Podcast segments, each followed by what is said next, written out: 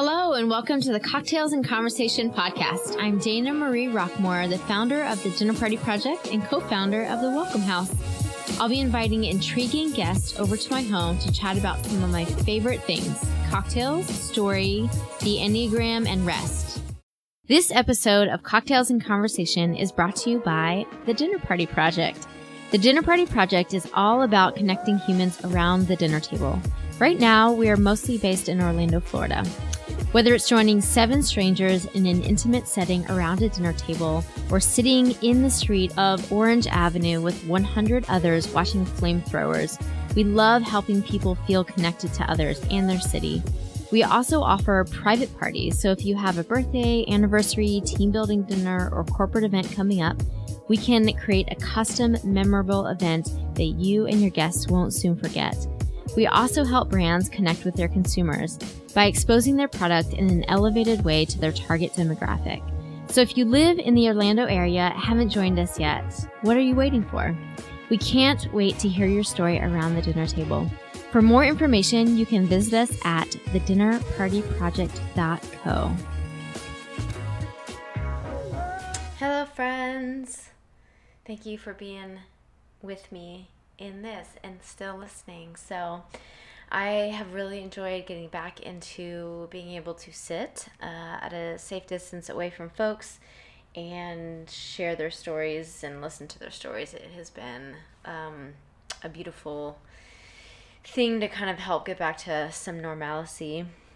So, very excited about my guest today, Kelly Romano. She has been a dear friend for about five years, and um, we'll get into her story in a second. But first, I wanted to share the recipe for the novella that we made, and it is very quickly becoming one of my favorite drinks. My brother James taught it to me when I was in Nashville, and now I cannot stop making it. It's just, I don't know. And it's also gin, which is my summer drink. So, um, yeah, the way that you make it, it's called novella, is um, you will get a shaker and then you'll, you know, fill it with, halfway fill it with, uh, if you can, crushed ice.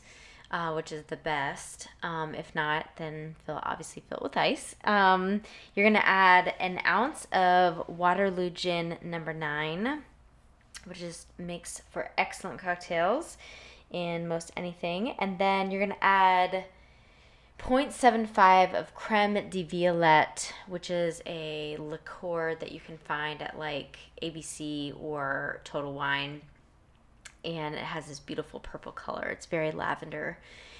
And oh, it just has this very distinct, light, obviously floral taste. Um, from there, you're going to add 0.75 of fresh squeezed lemon juice. And this is all for one drink, of course. So, uh, lemon juice, and then you're going to add a half ounce of triple sec, which is always good to have on hand. And then 0.25 ounce of, so just a little, little touch of Saint Germain makes it so, I don't know, beautiful and sweet. So good. So you're going to shake all that up for at least one minute. Um, like I said, hopefully with the crushed ice. And if you can, double strain it to um, catch any of that, um, if that crushed ice kind of gets through.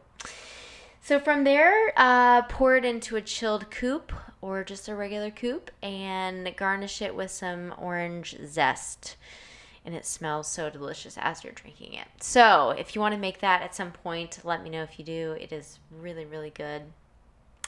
And Kelly Romano, uh, it is finally so not finally, but it is amazing to always share in you know, learning about yourself and the Enneagram types, and there's people that you just kind of naturally gravitate to, towards. And Kelly was one person I met her five years ago. Um, she was giving a, a, talk at Creative Mornings, and she was the creative director for the Magic. And I just thought she was so boss and incredible. And I just went up and introduced myself, and I was like, "Hey, um, I love what you had to say." And so from there, we just kind of like got to know each other, and then as the years went on, really got to be friends. And she has had you know so many seasons of her life and she is an incredibly talented woman and has worked in some really amazing, high level, challenging um, areas. And, and uh, yeah, so I was really excited to chat about our Enneagram type, which is type 8, and kind of how it feels to live in the skin of a type 8. Um, and the things that we challenge are challenging. So, anyway, I hope that you'll enjoy listening to Kelly's story, and thank you for continuing to support and to listen in. And we're not doing regular dinner parties right now, of course, but we are doing private parties, which is an incredible way to support the dinner party project at this time. So, if you have any reason for a small gathering, we would love to help. And enjoy this episode.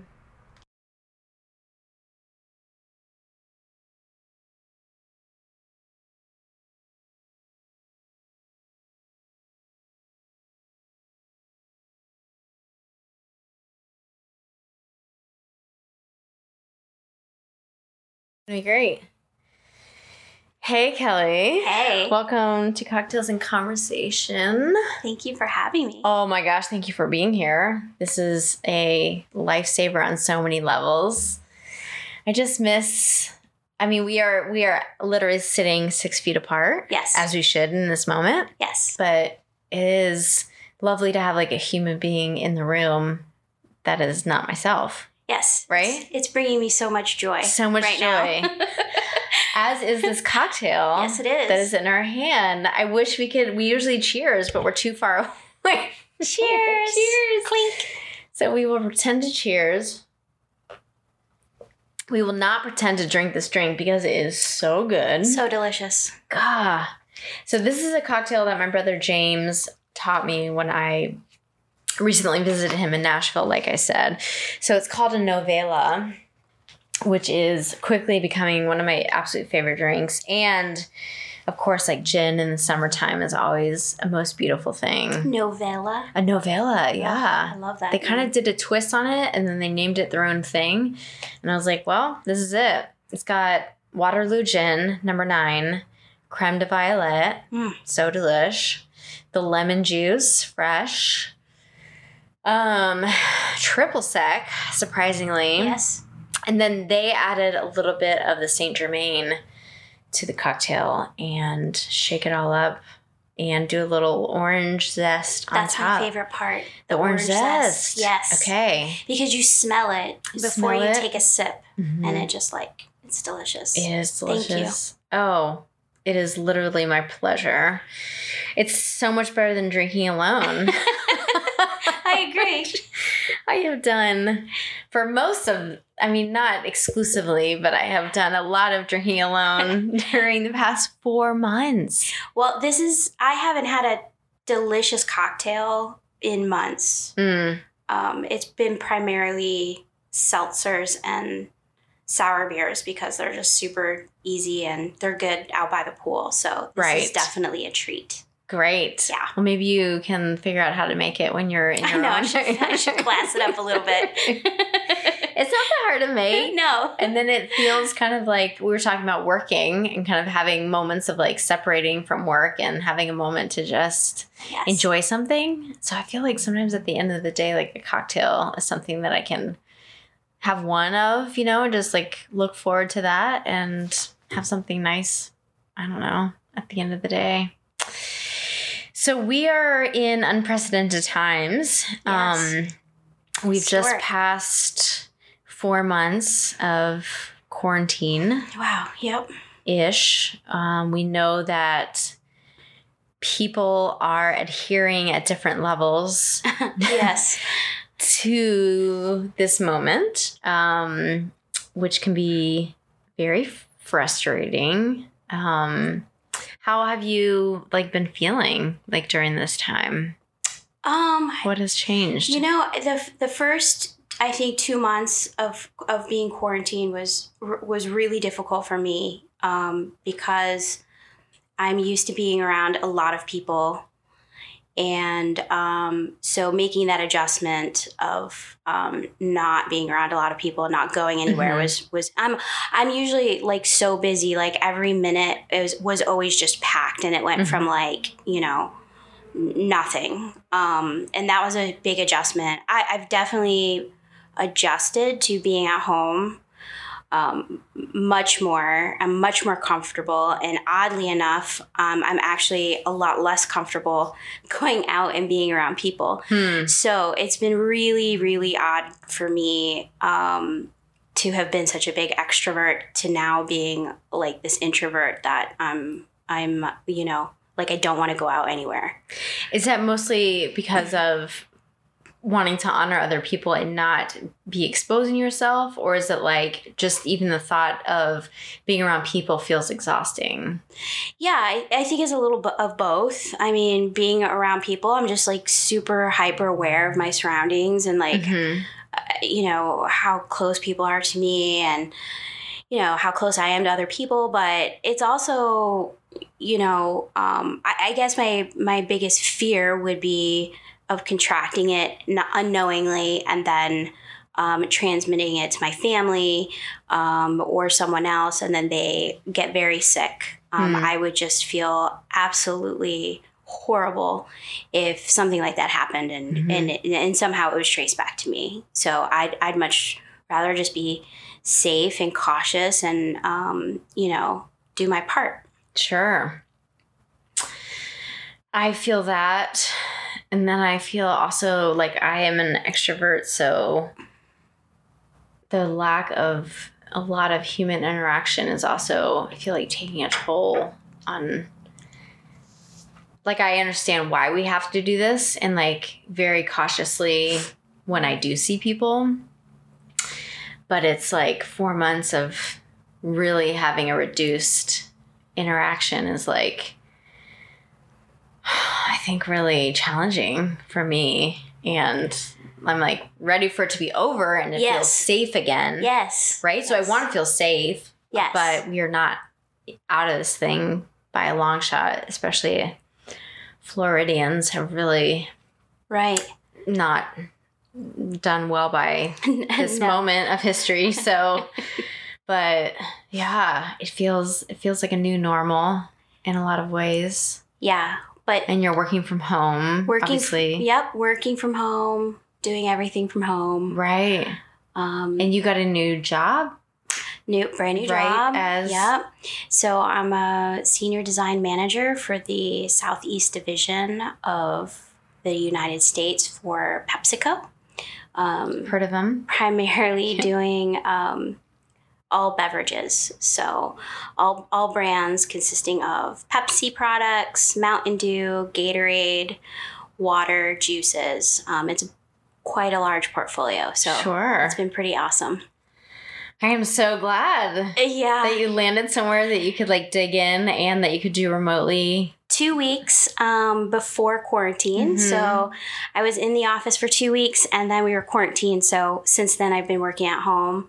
Um, so, in a way, it's been actually really nice um, because I've had a lot of interactions, I think, with people through Zoom Mm-hmm. that I probably wouldn't have had it they would have been more of like conference calls or phone calls Sure. opposed to zoom um, so because of that i Zoom think that is the new normal. yeah zoom Yeah. is the new i'm on zoom like six to eight hours a day Golly. yeah it's, it's a lot it's a lot um, but because of that i think that i've been able to gain some really um, great relationships um, through that right. um, but they did say, yeah, they did studies. They sh- studies showed that um, when you're on Zoom, you use twenty percent more energy Mhm. um, of your brain than you would if you were not on Zoom because you're you're thinking of so many other things than just like what you're supposed to be thinking of, like Hmm. whatever the meeting is or whatever you know you're meeting on That's so fascinating. because you're looking at it you're looking at your hair how do i look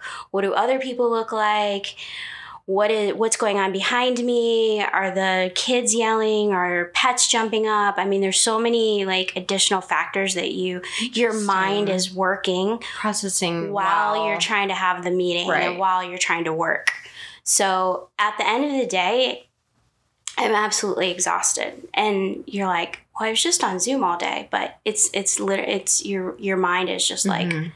going at like an a break. extra rate. yeah Yeah. yeah you need a break That's crazy. yeah yeah So at the end of the day, um, as I was mentioning, sometimes at the end of the day, I like to have a cocktail. yes. And in pre COVID times, we used to go out for cocktails all the time. Do you have um, a favorite drink or like a go to drink? Like, what is something that you kind of like order, could order anywhere or? Well, for me, it, it's typically depending on like where where I'm going. I have okay. my favorites. I would say the the, the my top uh, place to be is um, outside at Hillstone uh-huh. in the back on the lake. Mm-hmm. Um, so when I go to Hillstone, um, I would order a dirty gin extra chilled martini. Okay. With Whew. blue cheese stuffed olives. Okay. Yes. Very specific. Very specific. Very. But so they delicious. They nail it. They make they make the best dirty martini. Okay. In my opinion. Um, and what I also love is while you're outside, if the server comes around to check on you and sees that you're, you know, maybe halfway through your cocktail, she'll bring you a fresh frosted martini glass to pour it into. Yes, so that it stays chilled, which is just a those really, people really nice touch. Right. Yes, it always makes me extra happy. Right. I just want this martini to last yes. extra long. Gosh, I can't imagine like sitting outside with a martini. Obviously, right now we're in the dead middle of summer, um, when it's like a thousand degrees outside. But it would be that would be extra nice. delicious if you, if you had like an extra cold martini. Yes, yes, yes, and it stayed cold forever. Um, do you have any other spots around town that you used to frequent? Yes. For a drink? I love the Tom Collins from the guest house. The guest house. Yes. Mm-hmm. And those delicious cherries they put in there. Yeah. Um they're Tom Collins. Um, they're just you just have to be careful because they're mm. so delicious. You and can, light. Yes. So you can blaze through them. Yes. And then need an Uber. Whoops. and then I loved, loved going to GB's bottle shop um, over in Ivanhoe Village and having sour beers. I love sour beers. You would love sour beers. Yes. Yes. I like nothing of the sort, but I'm so glad that you um, have a, a, thing that you enjoy. Yeah, the yeah. more sour, the better. Oh, all the things of beer and sour is like the antithesis of anything that I would be interested in. I don't. I want no, thank you. Um, but I'm so glad that you enjoy those. Do you ever make things in your home?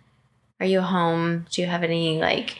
If I make it at home, um, I it's usually real simple, mm-hmm. like gin and soda with a double lime. I mean, gin tonic. Gin tonic. Yeah, right I, there. I love. I love. I love a, a, simple. Yeah, gin, lime, and tonic water. Mm-hmm. That's... I love, um, you know, opening up, you know, a nice red wine. Okay. It's always great. That's always really relaxing. Right. Um, but I, I love to cook. Mm-hmm. So I, I, I think I spend more time thinking about recipes that to cook and less about like what cocktail. So it's kind of like, sure. let's just open up a bottle of wine while I'm cooking and poof, then the bottle's gone. Right. Whoops. no room for cocktails. Whoops. Fair enough. So I will right, I will um have to send you some recipes that would just be like super simple. Okay, I would love to that. like have on hand when you're at home. Okay. Yeah. Okay. So okay. As complicated as this excuse me, as this seems, it's really not that compli- it's not that hard. No, I watched you make this cocktail. I know. It was easy. It it's, looked easy. It's pretty easy. Delicious, but it's just like having it be like, oh, I know I have these ingredients and I know I can just throw them together and then voila, I will have a delicious beverage in my hand, which has been my life for the past few months, which I'm not mad about. That part I'm not mad about. There are other parts of my life that are a little bit tougher than drinking a cocktail. Yes. But yes. That has been a pastime of mine. So I think one of the most fascinating things is we don't really get a choice of where we're placed in the universe, right? So we get dropped off here.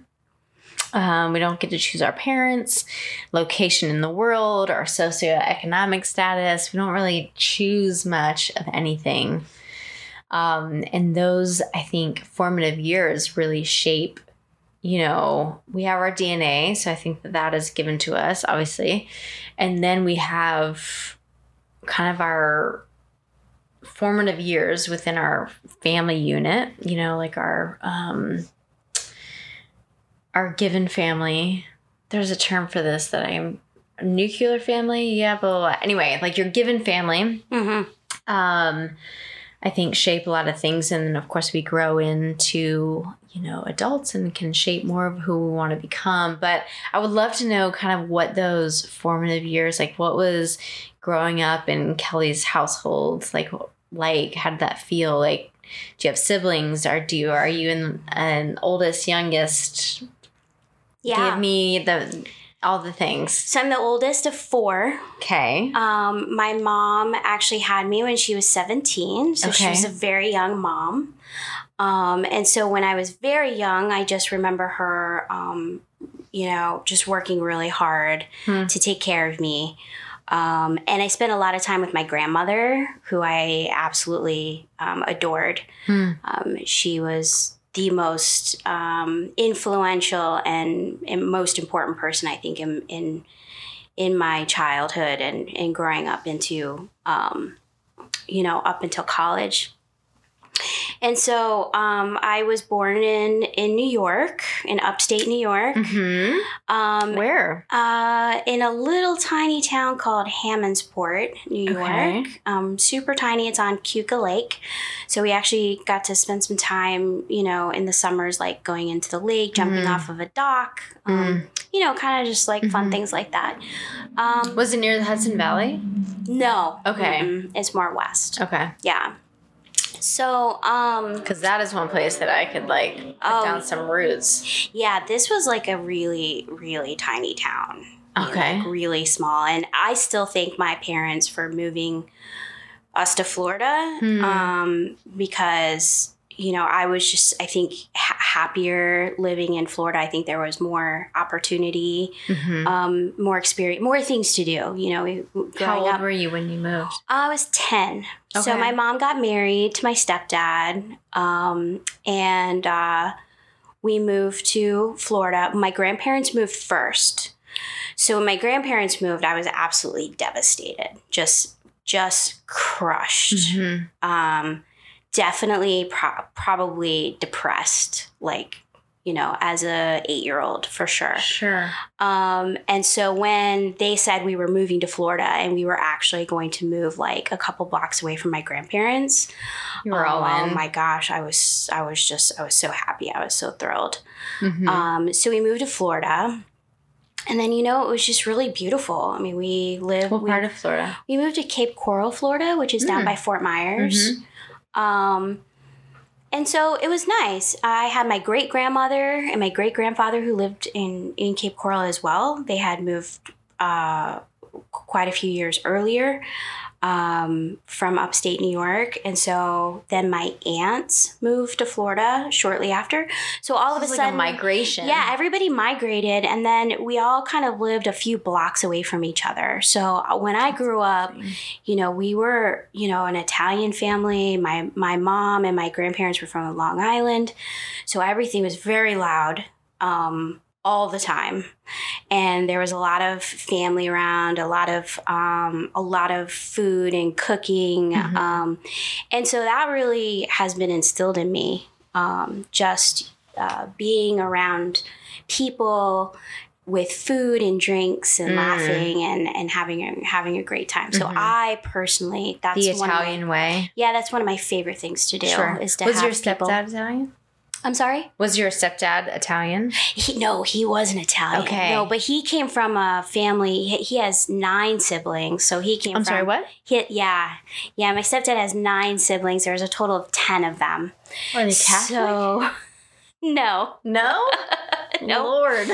yep, just had a lot of siblings. yeah. Yeah. And um, you know, he grew up pretty poor. So um because there were so many kids. So I think, you know, when we moved to Florida, he worked really hard um and created a really nice life life for us. Um Mm. we didn't have much. Um, you know, I, I remember, you know, my mom uh, growing up, my mom would make a steak. We would have steak for dinner, and that would be like a really, you know, kind of like a special thing. Mhm. But it would literally be one steak, and she would cut it up in pieces and serve all of us.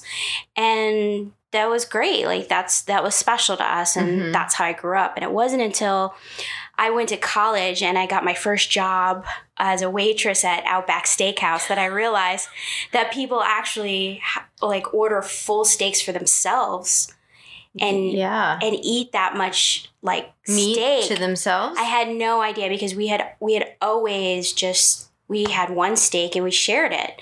So to see somebody eat an entire porterhouse, um, or even like you know a twelve ounce sirloin, to like that that the first time I realized that it just like blew me away. I couldn't I couldn't believe it. I had no Right. idea people did that. Everybody at the table could have their own steak. Everybody had their own steak. I had never seen that before. Right. Yeah.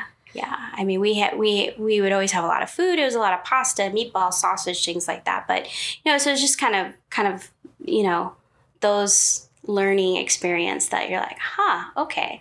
So maybe the way I grew up was a little bit different than what I had thought in my mind at the time. Sure.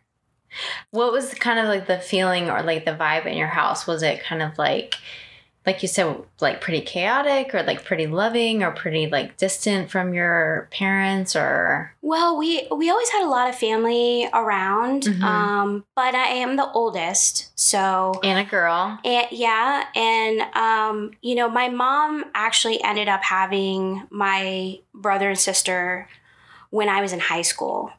Um, so that that was unique for me. Um, I had a I have a sister that's four years younger than me, Mm-hmm. so we were really close gl- growing up because we were never really in the same school, and we were just like four years was just like that much of an Mm. age difference. Sure. And then my mom, um, you know, my stepdad didn't have any biological kids. Um, and so they wanted to have have more. And I remember, you know, I was in high school, so in my mind, my mom was like too old to, you know, be pregnant and have more kids. And I was just, you know, like embarrassed. And I was actually really horrible about it to her. I thought it was just when like, she was pregnant or like was having more kids? yeah, yeah, because you know, I was like, oh my gosh, I'm gonna be in high school. My mom's gonna be pregnant. Um, meanwhile, she was only in her 30s. and you know, uh, she, she reminded me when I was in my 30s, she's like, um, yeah, so this is how uh, I, old I was when I had your brother. And I was like, oh my gosh, you were so young right. um but yeah i was really bratty about it i i i just assumed i was going to be this built-in babysitter which Mm. i wasn't um Mm. and so um so it was really unique having you know two a toddler and a baby um you know in the house when i was in high school Right. so at that point i you know i kind of i just was never home i just always kind of like i, I was very Really? involved in school Right. so I, I was, uh, you know, my schedule was pretty packed with all kinds of stuff, and, and then on the weekends I'd, I'd I'd be with friends. You know, Right. I'd, I would always be the one spending the night out because you know we couldn't be, we always had to be quiet because there were babies in the house. Sure. Yeah. Sleeping through the night. Yeah, Was Yeah. Yeah. um, and I had my grandparents' house, so I spent a lot of time over Mm. there. I would retreat over there, and Mhm.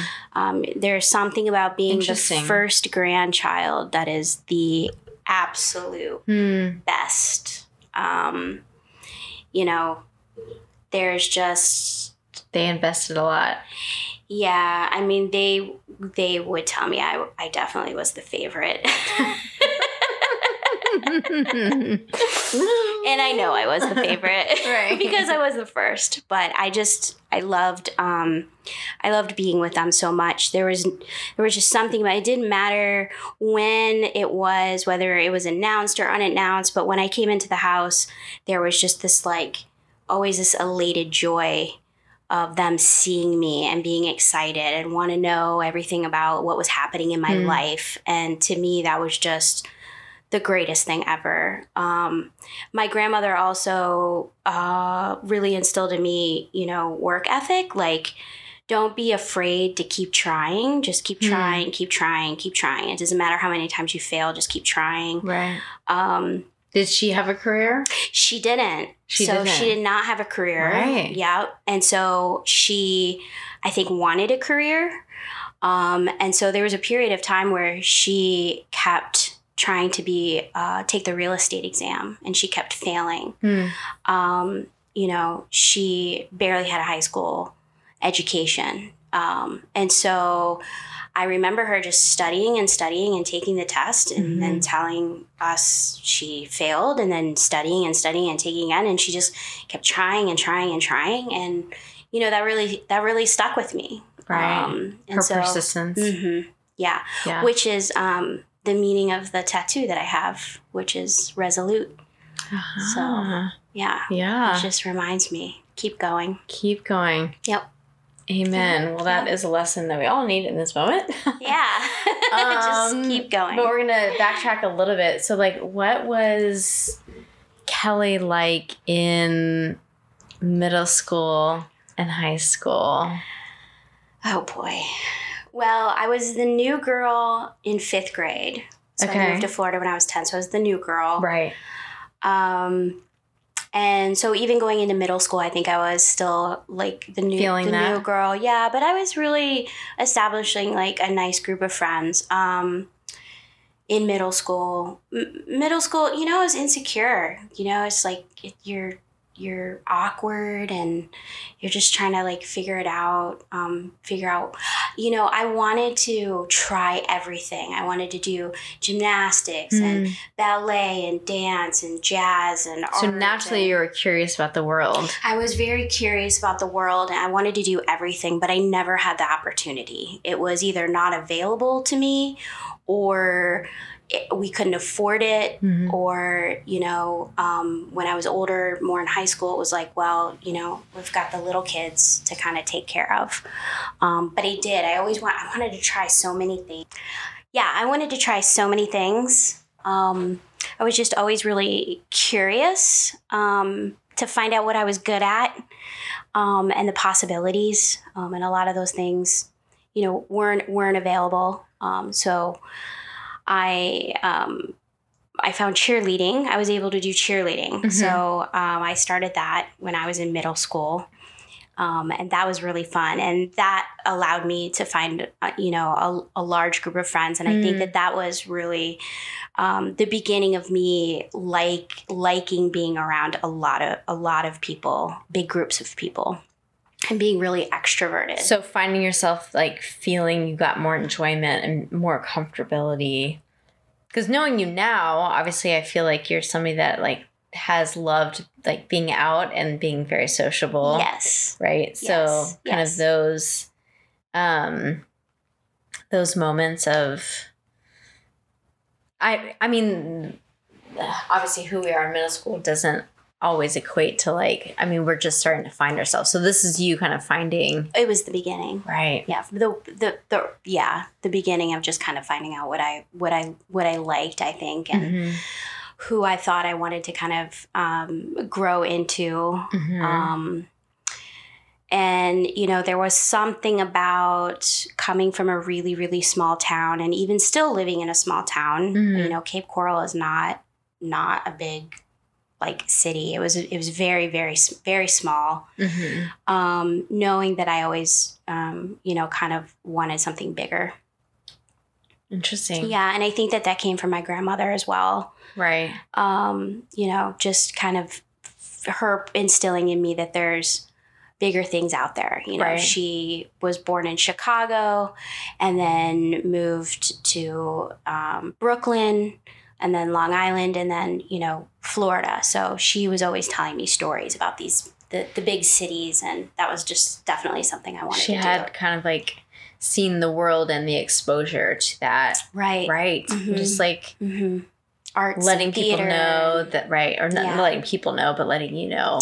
Right. what the possibilities are and so how did that spark within you because you went from high school to I went uh, from high school to college. I went to Ringling College of Art and Design Mhm. um, in Sarasota.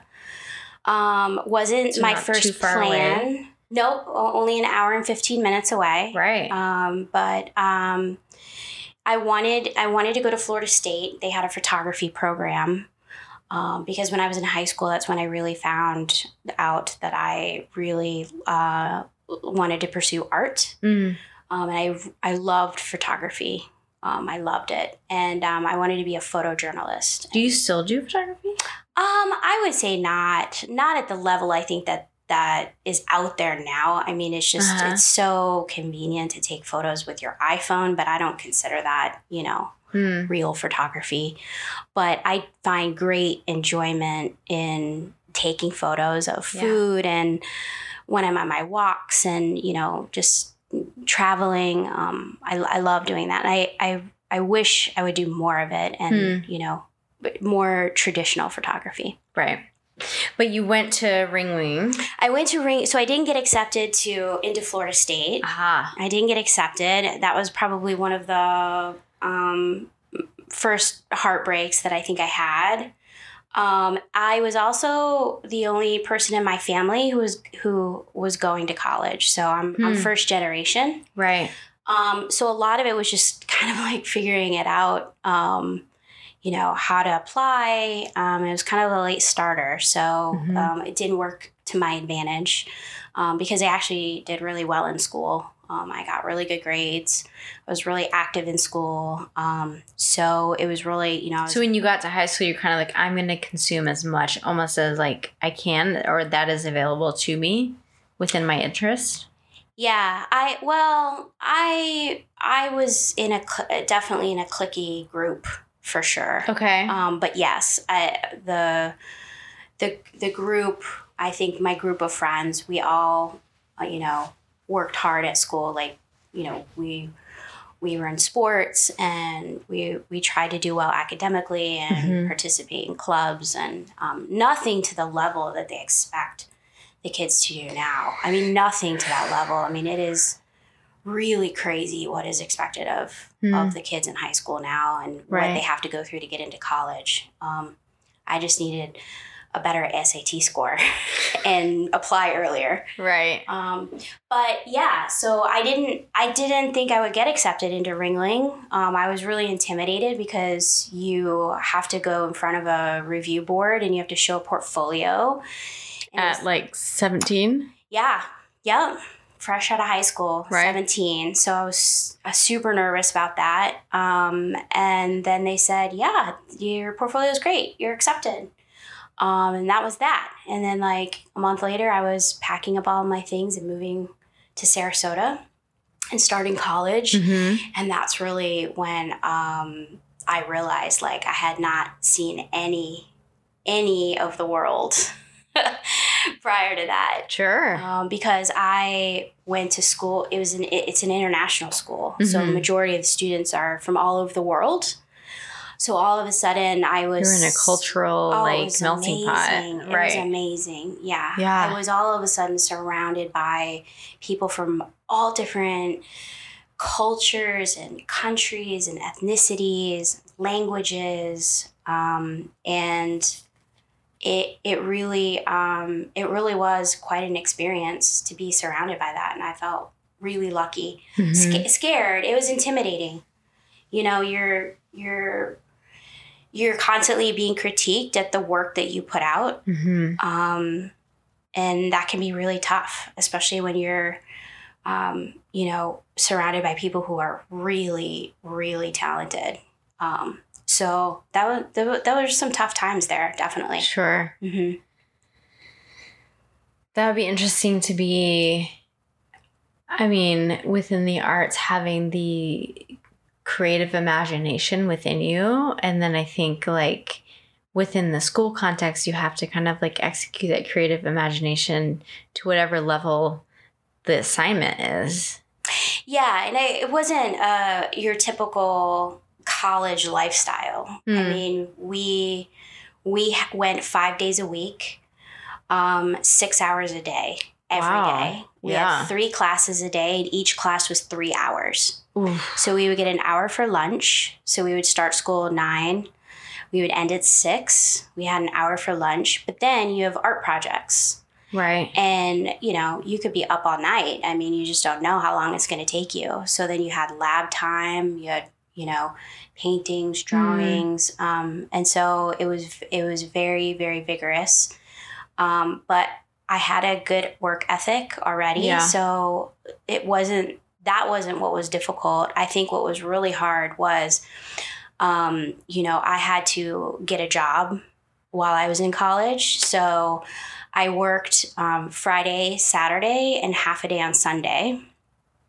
Um, Working through the weekend. yeah, and so it was literally seven days a week, Right. um, nonstop for four years. Oof. Um, and a lot of the students there didn't have to work. And so while I was working, they were there was more time for them to spend on their projects. hmm So I always felt like I was behind or like I didn't get to Hmm. spend enough time on my projects because I, I was working. Right. Yeah. But you came out of there alive. I did. Unbelievable. you graduated at some point in Yeah, I there. sure did. And then how did you land in Orlando, Florida? Well, um, crazy story. My my degree was actually in 3D animation and a minor in photography. So they didn't actually offer photography as a major when I went. So I Huh. took it, only took it as a as a minor. Okay. Um, and I worked uh, as an animator, a 3D animator for three months until I realized I hate this. Um, I don't want to do this the rest of my life. Mhm. This is just like not for me. So um, I had to go take my bartending job back um, and kind of reassess what I wanted to do. And. Um, it was basically, you know, changing. Deg- I wanted to be a designer. Um, I wasn't necessarily animating. I was designing this, the scenes, the textures, the colors, the lighting. So essentially, I, I was designing. But I had a really strong foundation because I went to Ringling. So they really give you a, a strong foundation in any type of um, art direction you're going Mhm. to go in. Um, but I kind of had to restart. So what I did was I used my time as a bartender, meeting and talking with new people, um, gaining clients that way. So I started a Mm. little freelance business, and I started um, because I didn't have a design portfolio, so I couldn't get a design job. Ah. Yeah, I had an animation reel.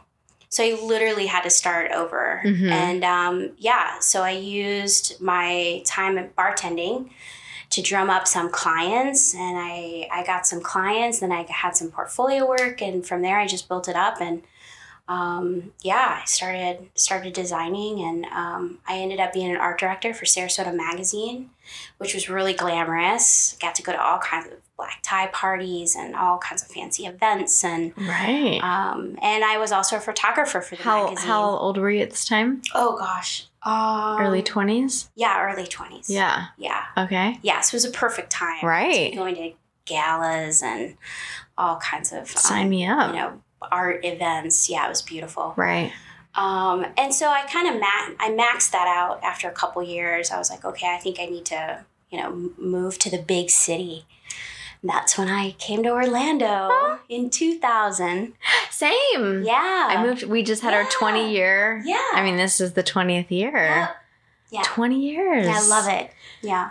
It's insane to think that I've been in the city that long. I know it doesn't feel that long, but No. I've lived in Orlando longer than I've lived anywhere else in Mhm. my life. Sure. Same. Mhm. Absolutely. 20 years. Mm-hmm. It's like such a such an investment. Yes. And such a wild ride to see Orlando grow in the ways like 2000 to now yeah, it's been amazing. is so so incredibly different.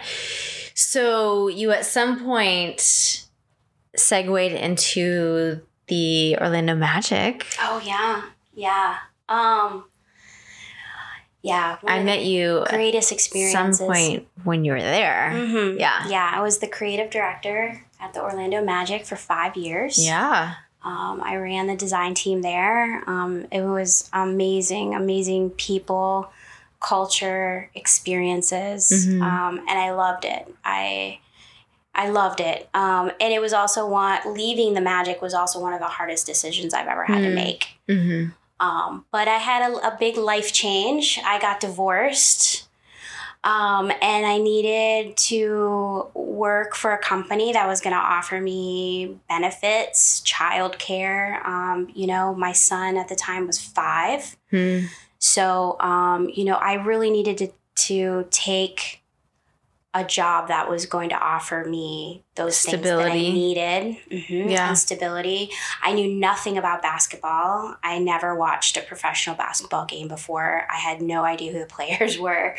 Um, and I didn't realize that there were, you know, 120 applicants Hmm. um, until much later.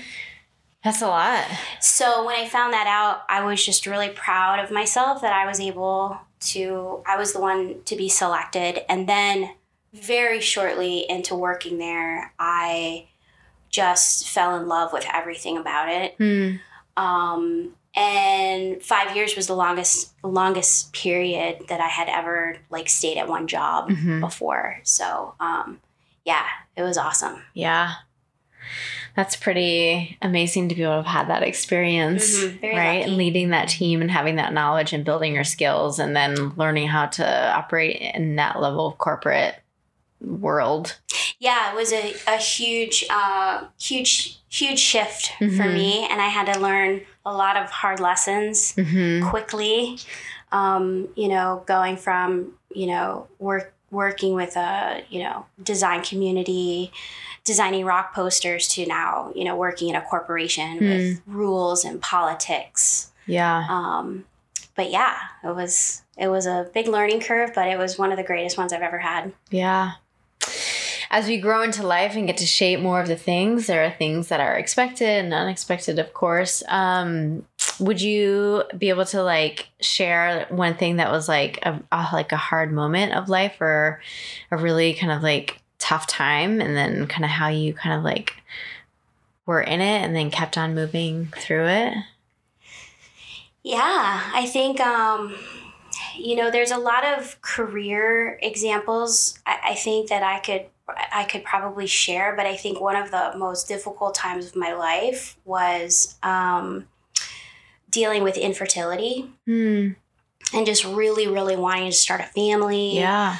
Um, have a family, have a child, and not being able to do that. Mhm. And really having this work ethic um, instilled in me of like, if you just, you try, Yeah. you try your best, you keep trying and it'll happen. And this was the first time in my life that that, that just wasn't the case. Um, it wasn't happening. Um, there was no reason for it. Um, nothing was wrong medically. Um, but yeah, so it was two years of, um, you know, a lot of really, really uh, uh, tough times and a lot of heartache. Mm-hmm. Um, and so on my 30th Mm. birthday, um, I was at the beach and I said, you know, I've, I've always wanted to adopt a baby. Mm-hmm. Um, and I'd always thought that I would do that when I was older, right? I don't know. I think that that, that was, I think, maybe the way most people did it Mm-hmm. back then.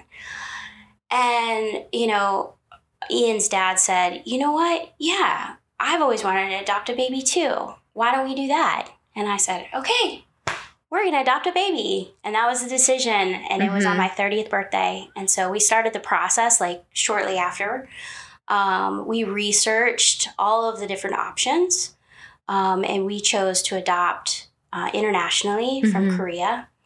Um, and so we went through the process, and I I can say that um, there is no doubt in my mind Mm. that that was the greatest gift that I Mm. could have ever received, Mhm. and that um, maybe that's why I I wasn't able to have a biological child because I I know I know for a fact that I was meant to have Ian was meant to be my son. So Mhm.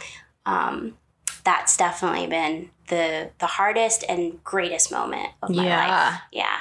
My next question was going to be what is the proudest moment of your adult life? Um, and I thought I knew the answer, which was getting Ian. yeah, for sure. But yeah.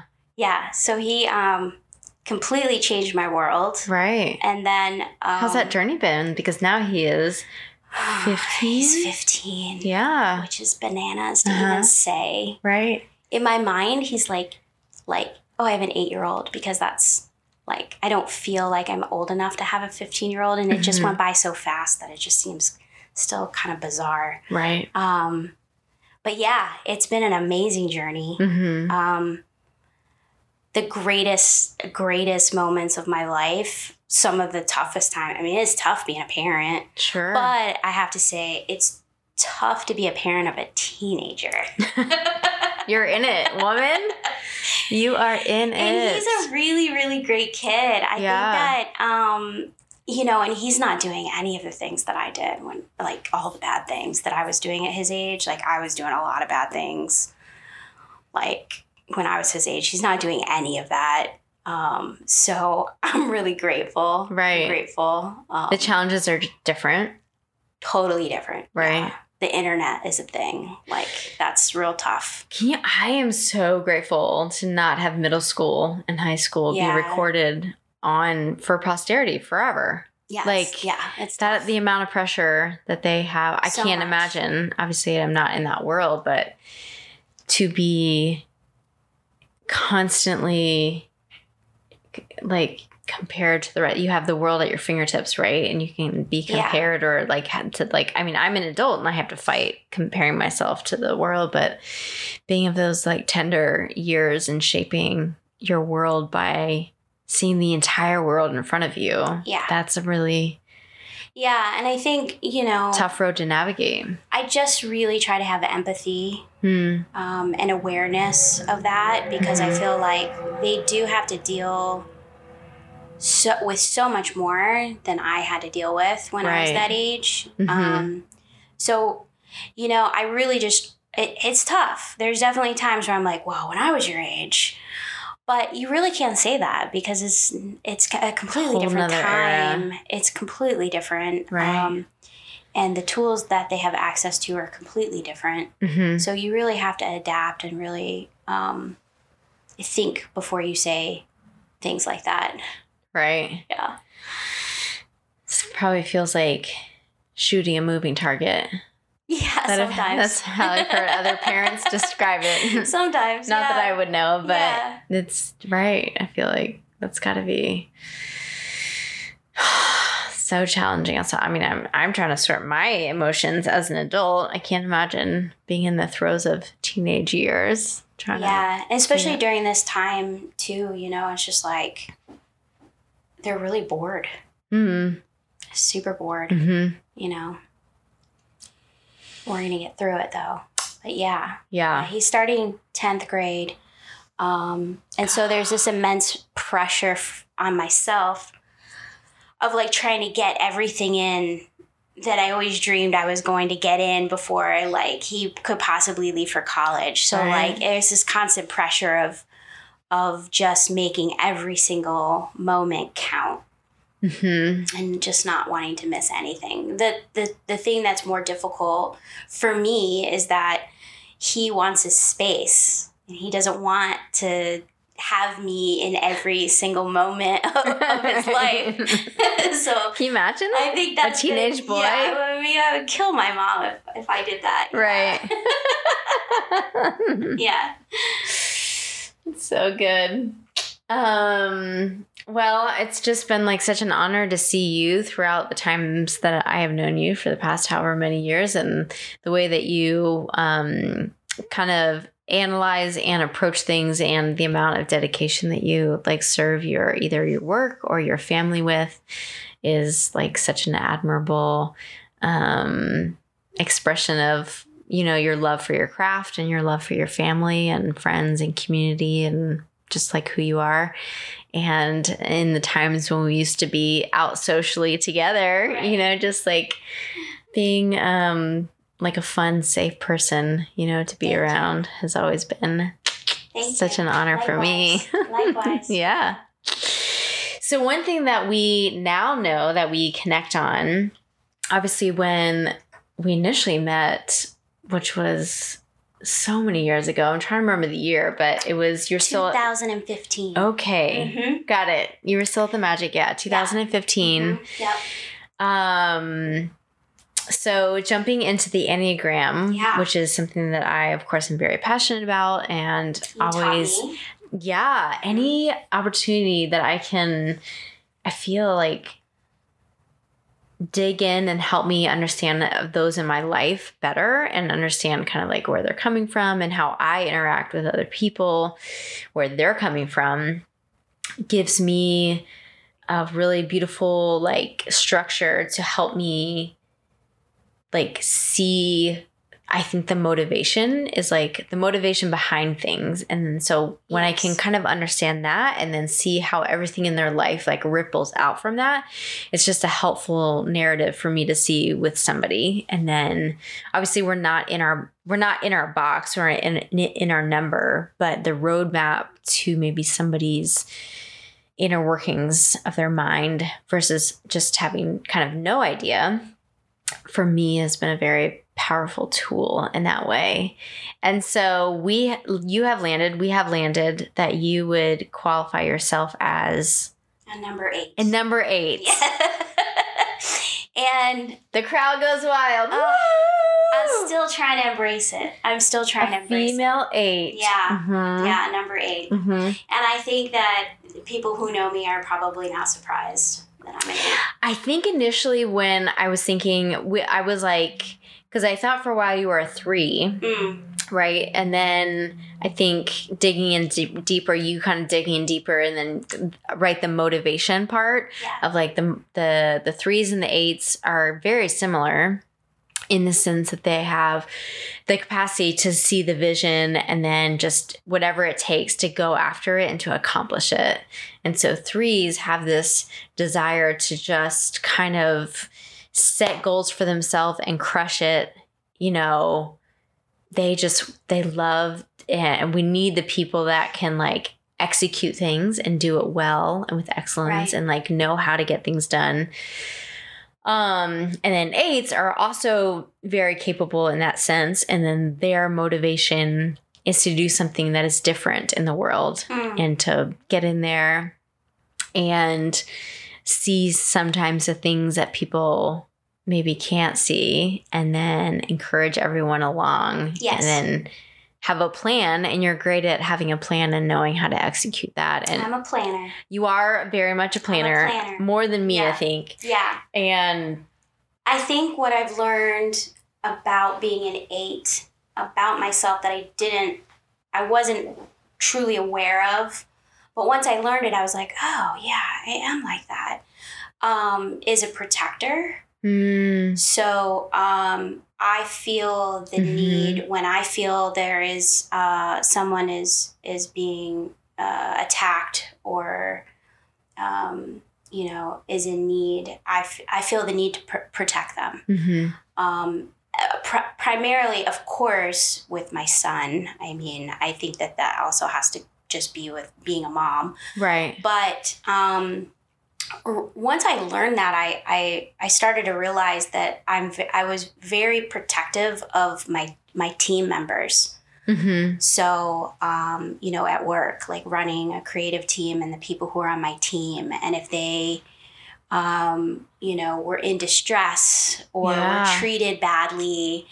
Um, or not being respected or overworked, I felt this great intensity to protect them. yeah And what I learned was that not everybody wants to be protected. mm, Um, and so sometimes, that's um, so interesting yeah, they want to take care of it themselves. right They don't want someone to take care of it for them. And I really had to to unwind that part of Mhm. me because in my mind I that's so thought, fascinating like this is my job. who doesn't want somebody to right. look out or sometimes maybe fight their battles Yeah, But then lead- they're I'm also leading a team. I'm there, leading a team, so right. that in my mind, that is what I was there to do is to protect them, and that's not what I was there to do. I was I'm there to lead hmm and to guide.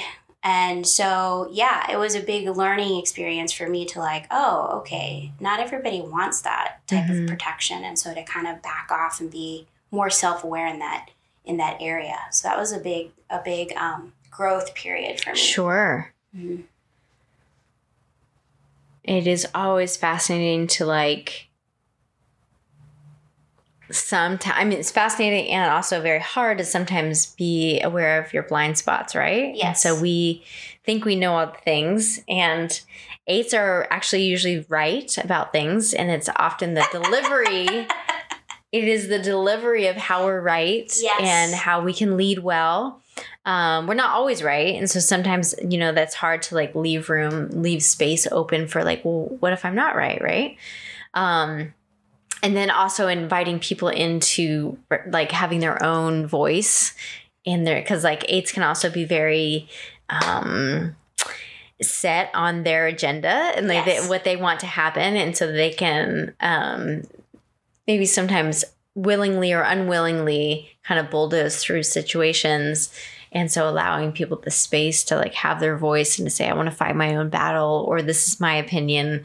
And i think that i find in friendships and in life um for me i don't necessarily think that i am argumentative in a sense of like I don't love debating. I don't um I don't love arguing just to argue, but eights often have a very strong backbone and they they can stand up very firmly and especially as a female that's not always the norm or encouraged or um it, it- yeah, like pushing back from a female, like with a very strong opinion, can be can be taken by some people as intimidating, Yes. which often is not The, the intent. in, the intent or the end result that you want. It's just like I have the capacity to stand up for myself, and I encourage and I expect other people to stand up for themselves. And when they don't, I have a hard time. Like, I have a I have a hard time not respecting them, but in a sense, like it's frustrating. it's frustrating because I stand up for myself. I expect for you to, and if you can't, and and if you have a, a differing opinion, it doesn't mean that like I'm always going to think my way is right.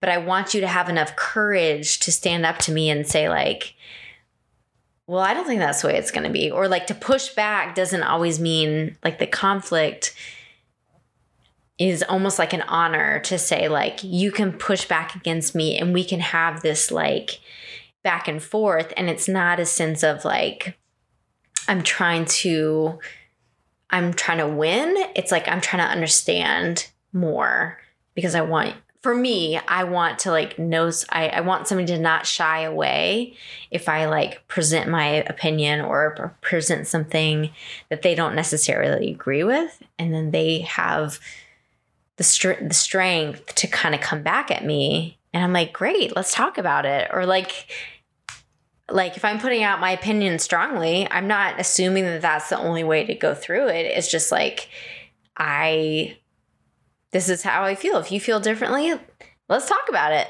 right? Let's have dialogue. Let's honor each other enough. And those are spaces that i find i get myself in trouble with sometimes. Like um if I'm interpreted interpreted maybe by other people who don't have the same maybe view like lens that we have maybe as eights to say I have to know that not everyone's going to have the intention to like push back against me because I have no problem pushing back against other people. being aggressive right well i think i think aggressive so I, I i think the perception is that it's very aggressive and very um like you said you know bulldozing um kind of in loud in your face sort of sort of way of thinking Mhm. um and i think that's what has been tough for me because like you like you're saying like that's never the intent Mhm. the intent isn't to to be that way but it's i think builds up from a frustration of people not wanting to kind of have that that that dialogue and be sh- strong and stand up for themselves Mhm. um, so in a way, it's like you're getting your point across, but it's always like you want them to stand up for themselves as well. Right. Yeah. That's the whole intent. Yeah. And I think that as I get older and more aware, Mm-hmm. um, I, I now understand that I can articulate things Hmm. in a strong tone without being having that like aggression aggression Right. um you know but i think especially when i was younger and and trying to get you know a place in my career Hmm. i felt that that was the only way that i i could be heard Really? yeah Yeah. so i i uh, i constantly felt like i had to like fight for everything Hmm. like i have to if i believed i w- had a solution or it needed to be a certain way like i had to fight hard for that and i think So it that mo- mostly felt like a defensive strategy. yeah a little bit yeah but like like really just um you know h- harsh i think Hmm. um and i i think now i understand the more i learn about myself and, and my my personality traits and Empathy. emotional intelligence Yeah. i understand that there's there's ways to go about it um, where you can still get the same result but it doesn't have to be that harsh Mhm. and i think that was the toughest thing when i when i found out i was an eight i didn't want to be an eight Same. I did not want to be an eight. I was actually really like it really upset me. Mhm. I when I got the result, I was so excited to take the test, and then when I got the result, I, I was really upset about it. Mhm. And um, you know, it was a couple years ago, I think, and I'm still Yeah. trying. I've embraced it, but I think I'm I'm aware that I'm an eight and what the eight traits are, and so I really try, really try. To look out for them. Yeah, so like if I, if I have to write an uh, an email, maybe that's like I'm maybe I'm a little hot under the Oh. collar.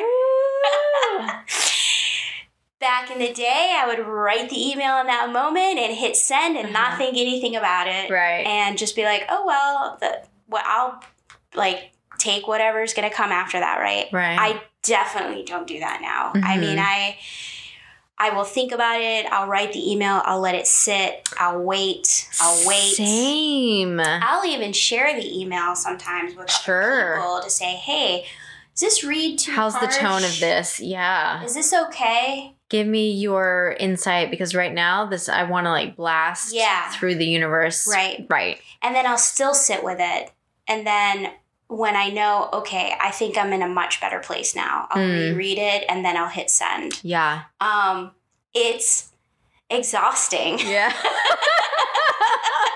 it is exhausting. We I could talk about this all day. How much time do we have at this to talk about this Yeah. specific moment? Because Yeah.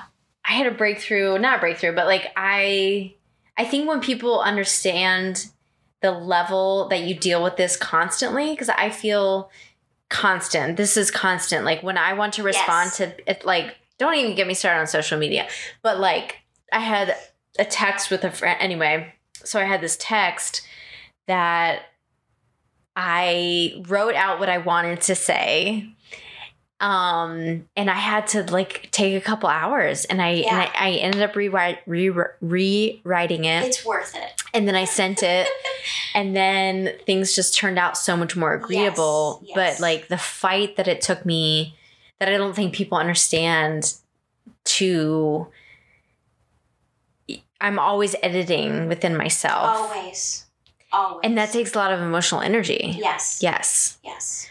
um, and that's part of the DNA that we're given. But I wanted to go back because I think it's very, very interesting that um, a lot of times, like they say, the Enneagram is like a mirror, right? So it's Mhm. holding this mirror to us the good and the bad and the ugly. And so when I learned that I was an eight, I was like, well, I don't want to be an eight. Like, no, thank you. like, I want to be a seven or I want to be. I took it I twice. You took it twice. I wanted it to change. It I didn't. took it it didn't. and I tested as a seven. And a friend of mine was like, "Oh no, you're definitely an eight. And I was Yeah. like, mm, "No, thank you. I don't want to be an Hard eight. Yeah.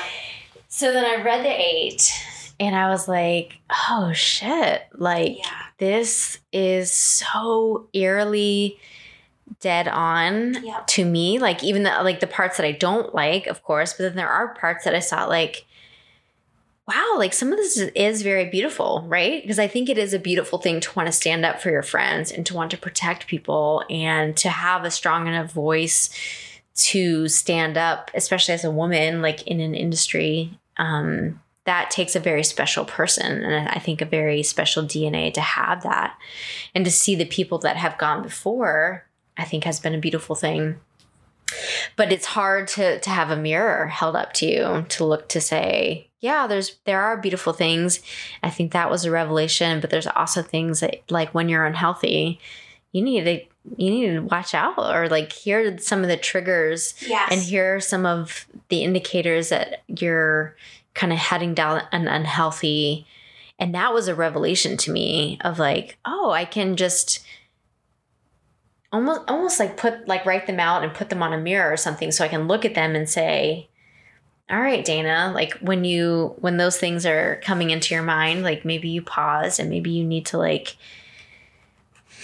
you know eight eights they're they're living inside the anger you know and so Yes. that kind of sits in there and that can be a beautiful thing to inspire change and it can be a destructive thing to burn down right.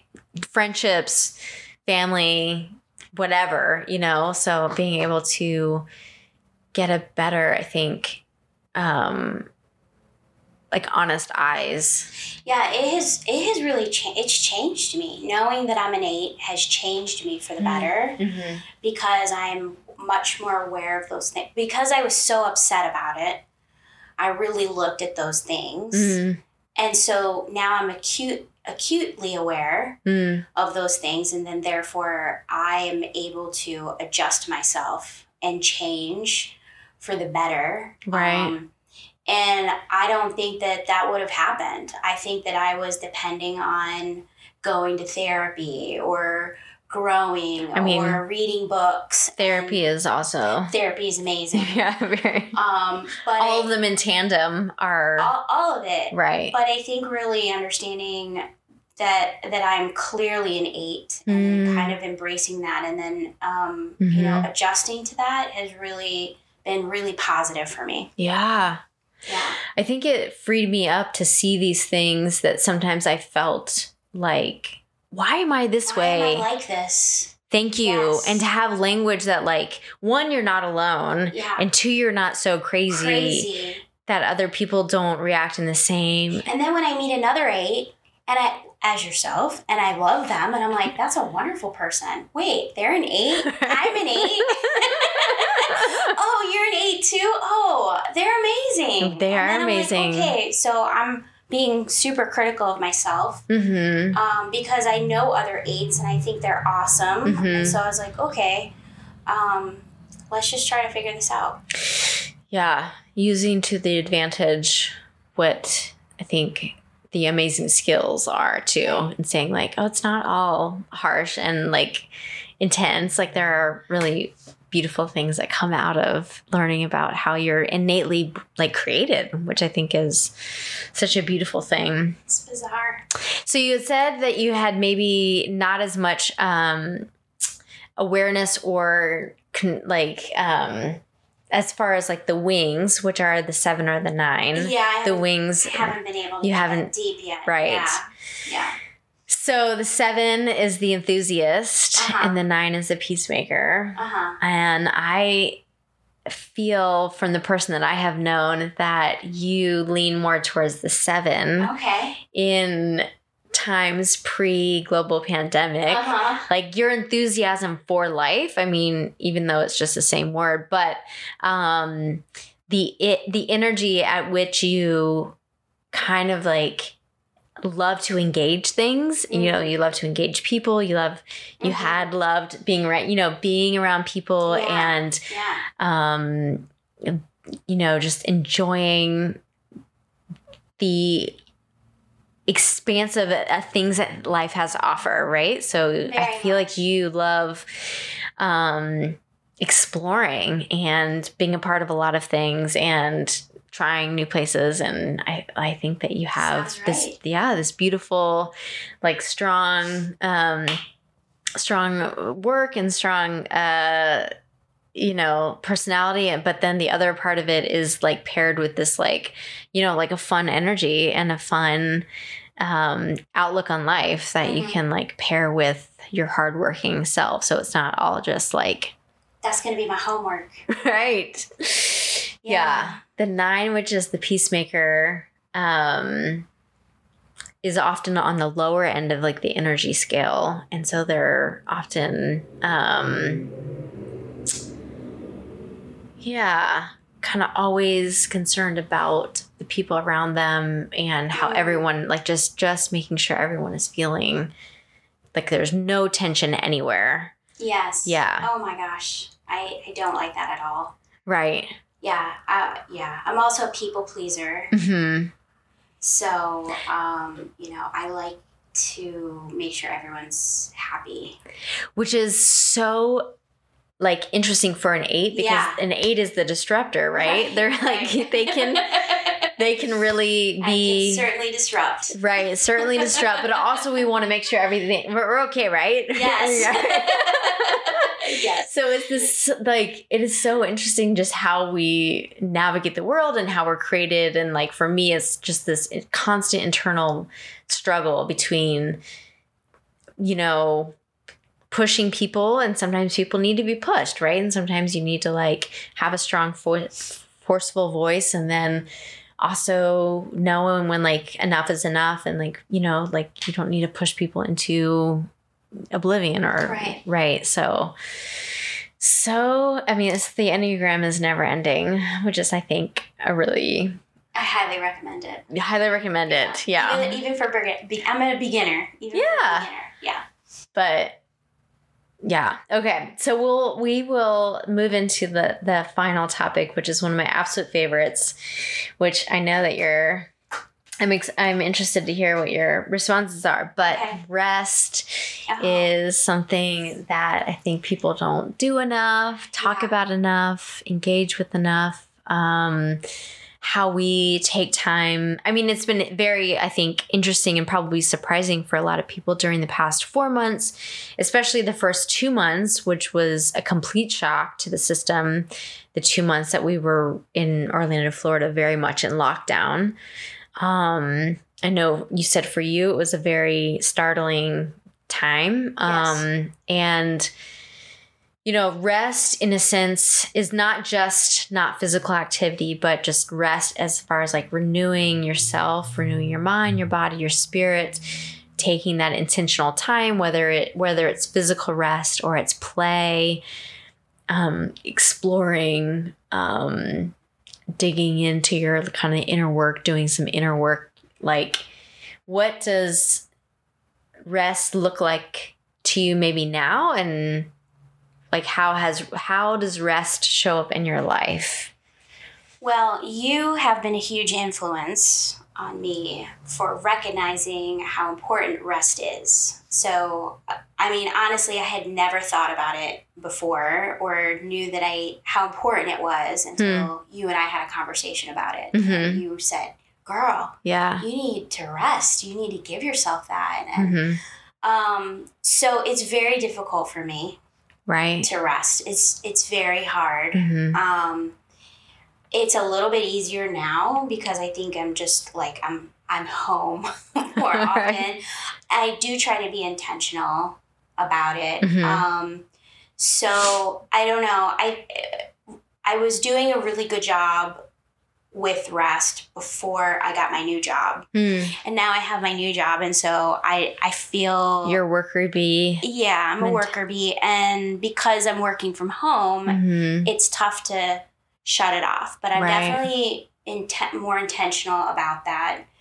Um, and oddly enough, rest for me, I would say, hmm right now during this time, is what what really relaxes me and unwind like I, I unwind i can like okay i'm feeling like yeah I'm it, this is for me is watching like crime shows. And Same. yes. I love like all A these, murder like, mystery? murder documentaries, and it's like I mean like the real stuff.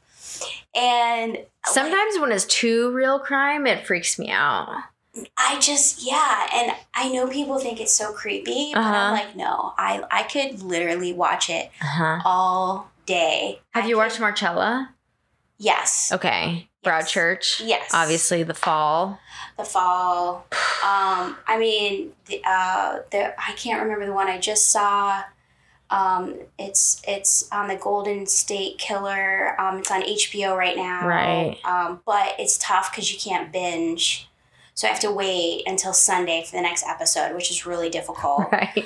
Um, but yeah, I mean, Uh huh. if I get in into a headspace where I'm like, okay, I'm I'm gonna relax, I'm gonna relax today. Mhm. Like that, that's my relaxing. Sure. that's my rest.